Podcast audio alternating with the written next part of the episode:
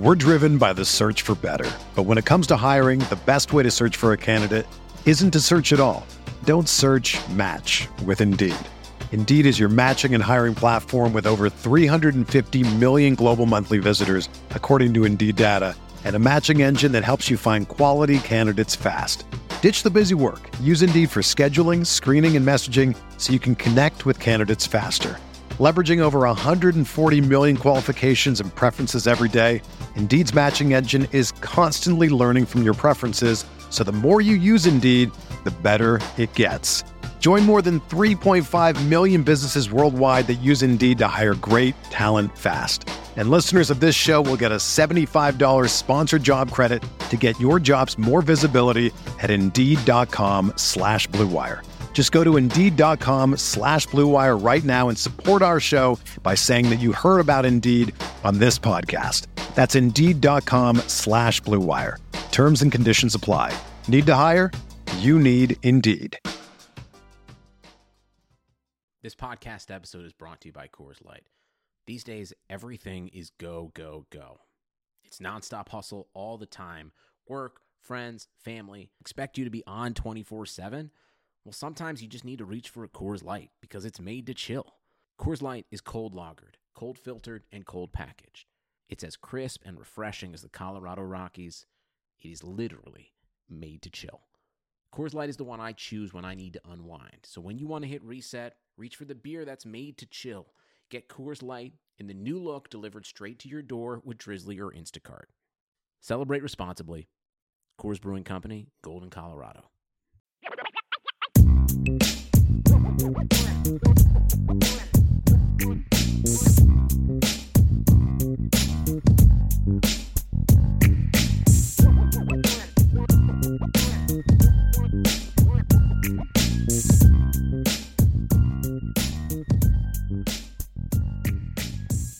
Welcome, Irish fans, to another edition of the Opponents Insider Podcast. I am your host, Vince D'Addario, and I'm the football analyst here at Irish Breakdown.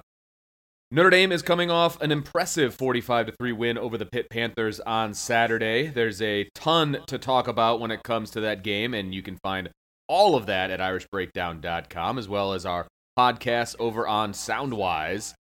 Today, we are going to talk about the next game on the Irish schedule, which happens to be the second road game in a row uh, when the Irish take on the 2 and 4 Georgia Tech Yellow Jackets down in Atlanta. It's a 3:30 kickoff uh, down in the Peach State, and you can find the game on ABC. Bryan Driskell, the publisher at Irish Breakdown, will again be making the trip down to Atlanta. So make sure you log into irishbreakdown.com prior to, during, and after the game for all of the updates and analysis. But with me today to talk about the Yellow Jackets of Georgia Tech is Kelly Quinlan, who is the publisher at jacketsonline.com, which is part of the Rivals Network. Kelly, how are you doing today? I'm good. How you doing? I'm doing fantastic. Um, so Georgia Tech, they're two and four. Um, I, I want to get an idea of the state of the program with Tech. Uh, you know, looking at the schedule, I'm sure prior to the season, if someone would have said to you that you'll have wins over Florida State and Louisville at this point in the season, you'd figure there might be a couple other wins to go along with that. Um, but where's this team right now? What's the state of the program? I think they're early on in kind of a retooling. They've changed the offense dramatically. And then the other thing is they've kind of changed what they're doing in terms of uh, the personnel defensively. They're going with longer, leaner guys. They went from a 4 2 5 to 3 4 back to a 4 2 5 again. And so there's a lot of kind of mismatched pieces. Um, they have some issues at linebacker. They just really don't have a lot of veteran defensive linemen on the team. And then on the offensive side, you have a true freshman quarterback. Your best skill guy on offense is a true freshman running back, and then your right tackle is a true freshman, and that's that's hard. I mean, because you're not talking about the elite of the elite, like top you know 50 kids other than the running back. So these are all guys kind of learning their way, and there've been a lot of issues. They've had a lot of special teams issues. Uh, kicking games have been terrible. They've missed a lot of extra points and field goals. So it's just sort of been a mess all season, and they've been kind of trying to patch it together and and play. And they play well in second half of games, but really they've been a very slow starting te- uh, team, even in those Florida State and uh, Louisville wins. They had to come back in both those games. So it's a young team, a young coaching staff. Um, you know, Geoff Collins is in his fourth season as a head coach now, as a younger guy, and you know his defensive coordinator is a, a first-time defensive coordinator. This is his third season doing that. Um, there's a lot of assistants that are kind of newer guys too. So when you look at the whole defense, it's a kind of work in progress, and they just they just don't have maybe the the guys they need to run what they want to run and so it looks a little disjointed at times and and you've kind of seen teams take advantage of that that are maybe a little bit further along physically or are just able to jump on them early like Boston College did. Well, you you kind of you brought it up, um, so I kind of go down that road. Uh, previous regime was obviously a triple option team. That's no longer the case under Geoff Collins in his second season at Georgia Tech. I'm assuming the effects of that transition are still being felt uh, on the offense, uh, you mentioned you know three true freshmen starting in key roles uh, for the Yellow Jackets right now. Um, does it does it feel like things are moving in the right direction? At least it's just going to take a little bit of time. Yeah, I think there's signs of life, right? Like so, um, you know, Jahmyr Gibbs, the running back, has been really impressive. He's a, a great kick return guy, great running back yeah, they lost Jordan Mason after the Florida State game. He was one of the top running backs in the country. Doak Walker, uh, watchless guy. He came back in the BC game, but was kind of limited still. I think he only played 20 something snaps. Yeah, those two guys are sort of the workhorses for the offense. You haven't had both of them at the same time at any point this season because Gibbs missed the the Florida State game, and then Mason got hurt in that game. So you've yet to really even see the the lineup that they had envisioned there. Um, you know, Jeff Sims is a true freshman quarterback. That's always a mixed bag, right? Like you can't tell where that is, and the fact that he beat out everyone else kind of speaks volumes to where their quarterback situation is.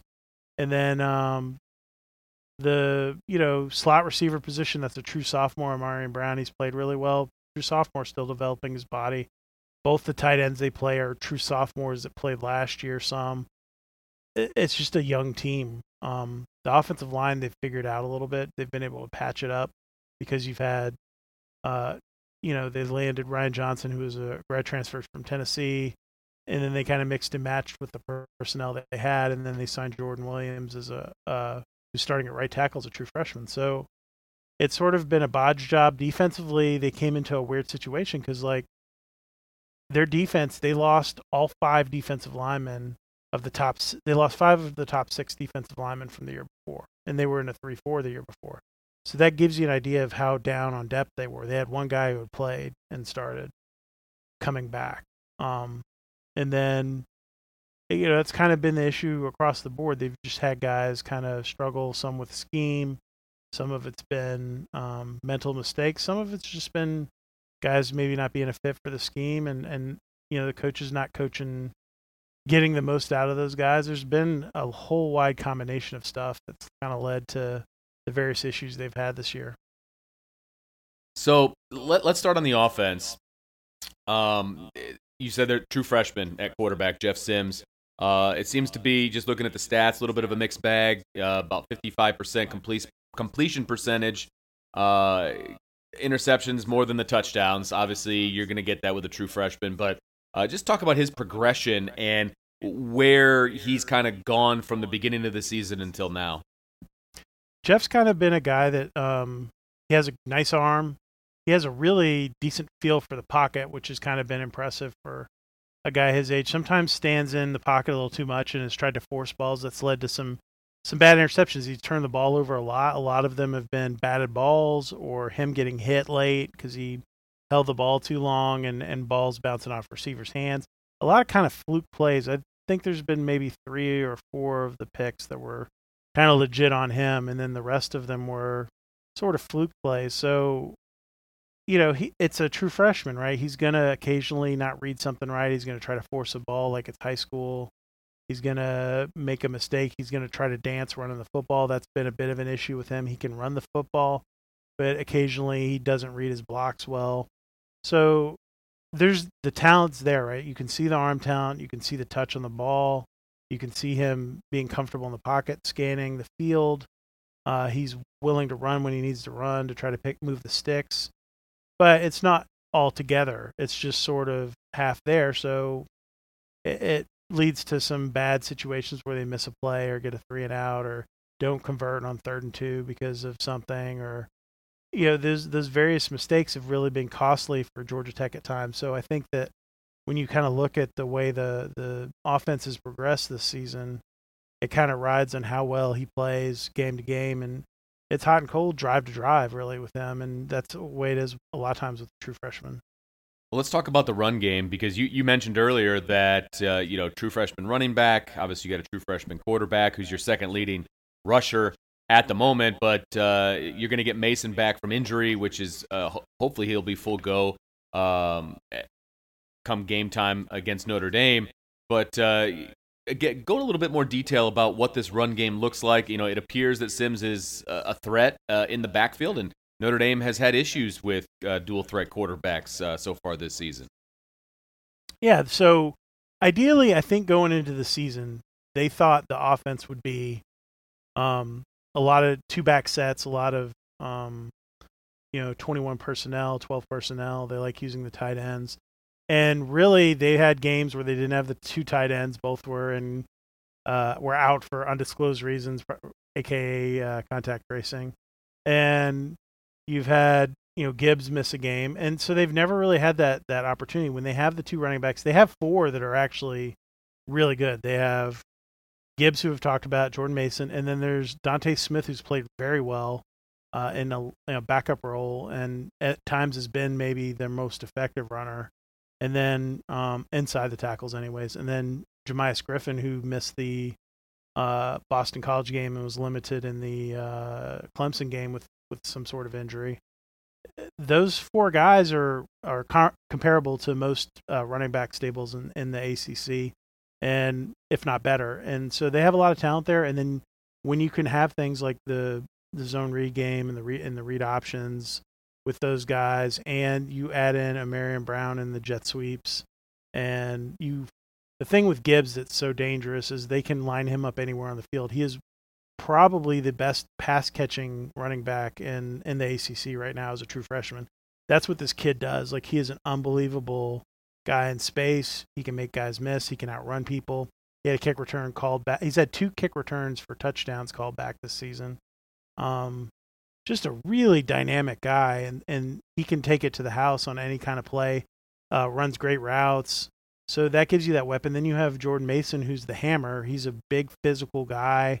He was recruited to be a, a B back, the fullback position in Paul Johnson's triple option, but he runs like a running back, so he has that power behind his pads. Is a guy that's very dangerous, hard to take down. That was the thing they were kind of missing um, when he was out was that ability to pick up those short yardage situations. So it'll be interesting to see how healthy Mason is, how they work him back into the rotation. He played some. He looked pretty good to me. Uh, you know, they go beyond that. They have six guys that can play running back that would play on a lot of teams. Like they're the guys who are not even playing, Bruce Jordan Swilling and Jerry Howard, would start at like a Virginia right now at running back. Mm-hmm. Um, so that's ha- that's the one spot on the team where they have depth. So that's the one place where it gets interesting, and then it opens up when those guys play well and they can get into space. It opens up things for Sims. Well, let, us talk about who Sims has as targets in the pass game. You you mentioned Gibbs, and uh, he's the second leading receiver receptions wise, and he leads the team in touchdown receptions. So he's clearly a threat no matter where he is on the field. Um, but there's a couple other guys that also have some touchdown grabs uh, for Georgia Tech up to this point. Yeah, the the big one um, is Ahmarean Brown, the slot receiver. He was their big vertical threat last year. He was the guy that made the big plays for them. He tied Calvin Johnson's um, freshman touchdown record last year at seven and he's just a, a really dynamic guy in space. Jalen Camp has played really well. He is a guy who he got hurt uh, in in spring ball last year, which was supposed to be his senior year. He's a specimen, a 6'3", 220 pound guy that can run pretty well and has great hands. He's kind of their possession receiver. You have Malachi Carter, you have Marquez Ezzard, who are also um, eight plus catches this season. Malachi I think's got like 15 already this year. And then even as you go down, like in their bench, they have guys who can catch football: Adonicas Sanders, P.J. Harris. They just don't necessarily have. um They don't have like the guy, right? They don't have a a like go-to uh, receiver that's super dominant. Ahmarean Brown's a tiny guy. He's a small slot receiver. He's you know 160, 170 Hmm. pounds, short guy. It's they just don't have um, that burner on the outside. That's a, a straight up wide receiver that's six three and can can fly. That's sort of the missing element right now in their offense in terms of the receivers. Let's jump over to the defensive side of the ball. Um, yeah, obviously, people remember what Clemson did to them, but Clemson does that to a lot of teams. So I wouldn't, uh, you know, dwell on that one too much. Uh, but and that's going to skew the numbers as well. So let, us talk about the defense as a whole, and then you can transition into what the uh, the front four look like. Sure. So the defense is they run basically kind of variations um, on the four two five and and four three. They ran three three five stuff with three down linemen and three kind of quasi linebackers against UCF, and that was okay. Uh, you know the strength of the defense. The corners have actually played pretty well this season. The safeties were supposed to be the strength of the defense. It's actually been the the biggest weakness this year, along with linebacker. Those two groups have kind of struggled. The defensive lines played a lot better. They struggled with Boston College size up front. That's the one thing BC is like known for. You know, over the years they just have these giant offensive linemen. They got swallowed up. They're still small there. That's that's probably the most difficult transition piece. But those guys make plays. They get after the quarterback. Um, Jurkovec did a nice job of kind of sliding around in the pocket and getting out of some big plays. They've they've been able to get pressure at times on guys. So they have a nice sort of plan. They've struggled to execute a little bit. There've been a lot of issues with guys getting their eyes in the wrong place and getting out of position or trying to play hero ball and bail out someone else's mistake and they, that's kind of what has led to a lot of the explosives they've given up and kind of dug a hole for themselves. So, h- how is this front seven, and who who should Notre Dame be looking out for? Maybe at the linebacker position, because in a you know four two five, there's a lot of athletic guys at that level of the defense. Uh, who, who should Notre Dame be looking out for? Notre Dame fans. So the two guys that play the most in that group are, are David Curry, who probably plays the most snaps on the team. He's kind of the quarterback of the defense at the Mike linebacker, and then the weak side linebacker, Wes Jackson. Those two guys play well when they're able to to kind of see what's going on, and there's not a lot of. Um, they have more trouble with window dressing, like when there's a lot of motion or uh, things change quickly on them. They can get out of position sometimes. That's been a little bit of a struggle on that end those two guys play, I would say, like 90% of the snaps, um, at least to this point in the season. Charlie Thomas, who was really good for them last year linebacker, they moved him back now. He's starting to play some weak side linebacker. He's a dynamic pass rush guy. Like he he has a knack for forcing fumbles and for uh, getting sacks in the quarterback. I think you will see him in more natural passing down situations or when they need a spark. He has a little bit more trouble physically. Just he's had trouble putting weight on. He's built like a safety, but he plays with the mentality of a real dog linebacker. Uh, you know, as you move up front, I think it's just kind of they're still in mix and match mode. They got one their their best defensive tackle, TK Chimedza, hurt his foot and has not played this year and is out for the season. Um, they're the guy that had been playing the best at defensive end, Sylvain Yondjouen, they brought in from Belgium he got hurt in the Syracuse game and has not played again. Um, they've just kind of been beset with injuries. They had two guys that were seniors leave to to go one to go focus on his non-football career because he'd had a lot of injuries, and then another guy transferred out.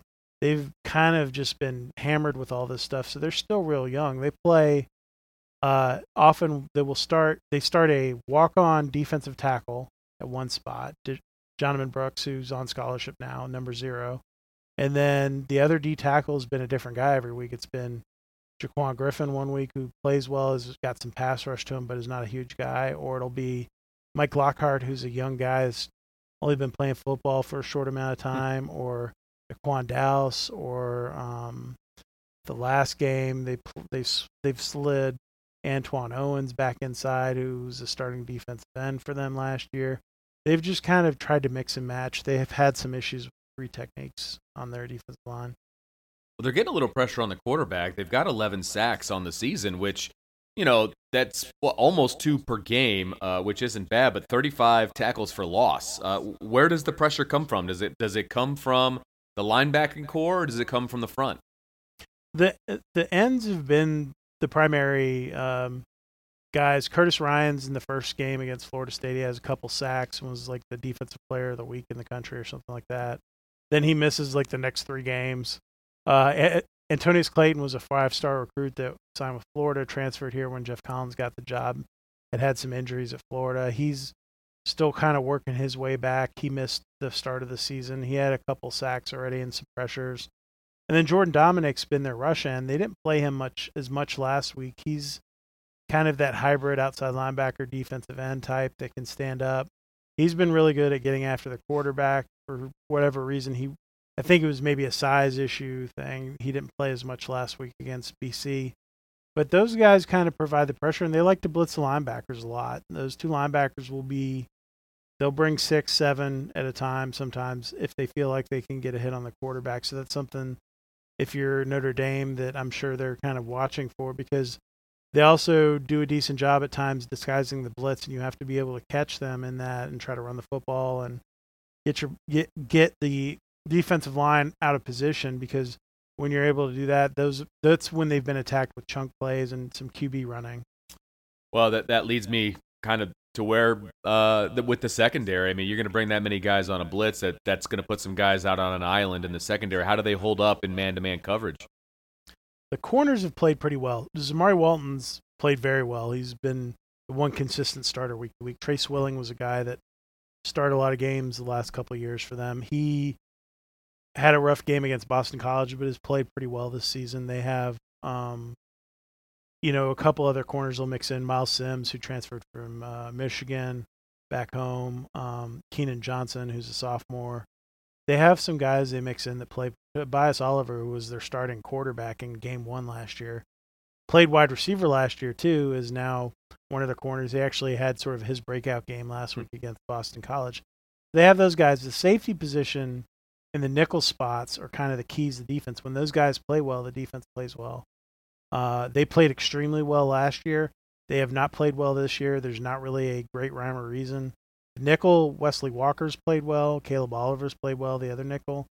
But Juanyeh Thomas and, and Tariq Carpenter, the two main safeties, have struggled, and they've rolled a lot of different guys in there, including a guy Notre Dame people know, Derrik Allen. He's played some.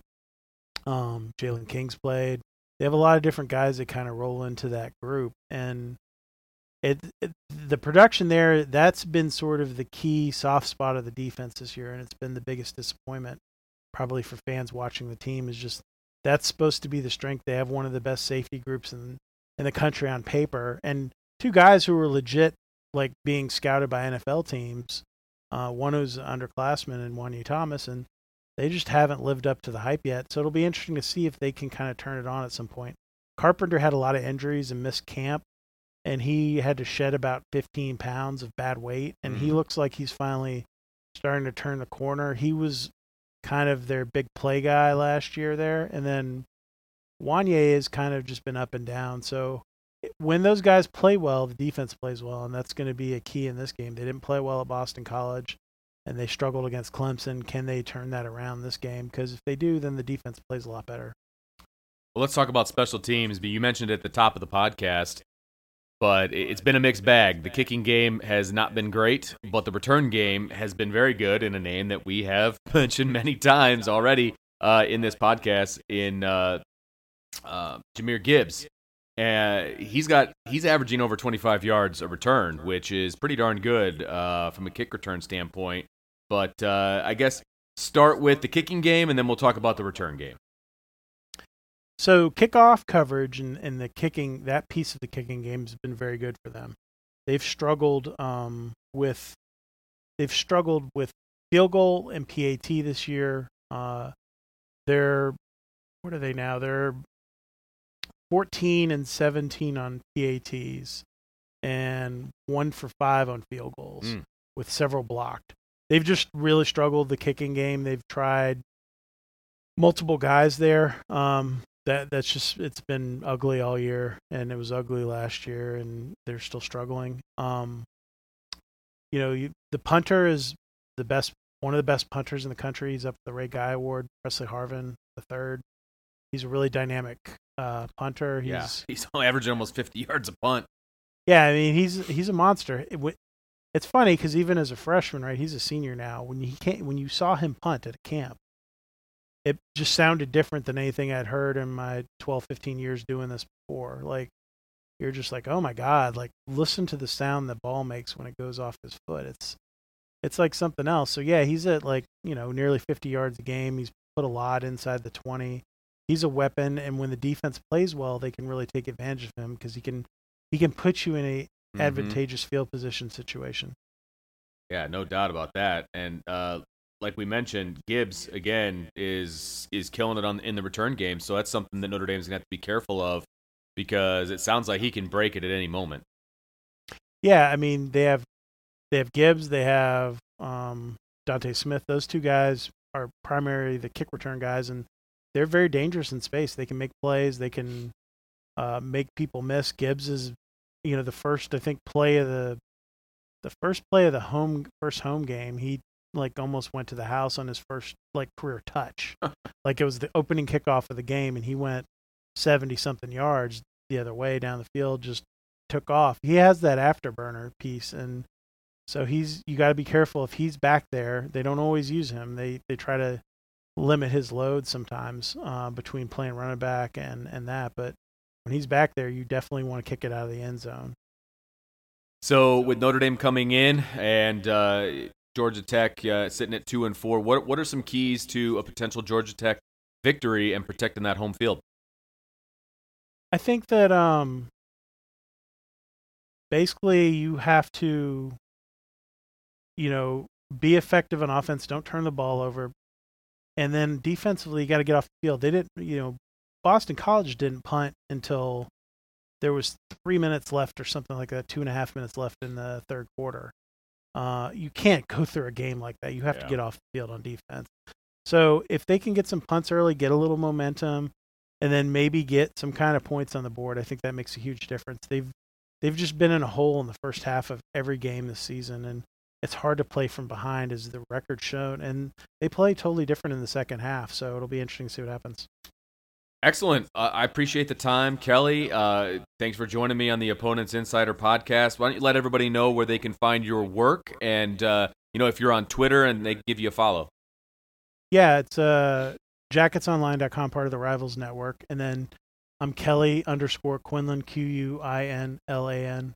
Uh, and I cover Georgia Tech uh, quite extensively. We have a nice staff of guys covering everything from football, basketball, baseball, uh, recruiting, anything you can want to know about the Jackets. As people say, it's the premier destination for for Georgia Tech fans. Awesome. Thanks again, Kelly. And uh, again, that's Kelly Quinlan. He's the publisher at thejacketsonline.com, which is part of the Rivals Network, as he mentioned. Next up on Notre Dame's schedule is one that Irish fans and the country have had circled for quite some time, and that's a night game matchup with the Tigers of Clemson. And we will talk about that game next Wednesday. So until then, Thanks for joining me on the Opponents Insider Podcast.